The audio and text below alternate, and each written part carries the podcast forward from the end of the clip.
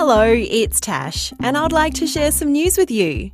Today's Monday, and the date is the 28th of October. Today's story is about one of Australia's natural wonders. It's a big and beautiful red rock in the Northern Territory. It's called Uluru. Uluru is around 350 metres tall, and the rock is said to be around 600 million years old. What makes Uluru so special is that it's a really important and sacred site for Indigenous Australians. And the traditional owners of Uluru are the Anangu people, who've lived there for thousands of years. For many years, people from here in Australia and around the world have been visiting Uluru. Some people choose to look at it from a distance, while others have chosen to climb Uluru, even though there are signs that ask people not to.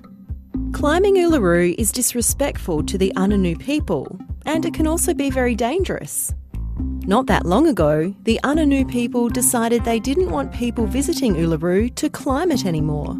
And on the weekend, that new ban came in. So from now on, people visiting the famous Red Rock can get up close to walk around it or admire it from a distance. And that's the end of news time for today on ABC Kids Listen. Let's catch up again tomorrow.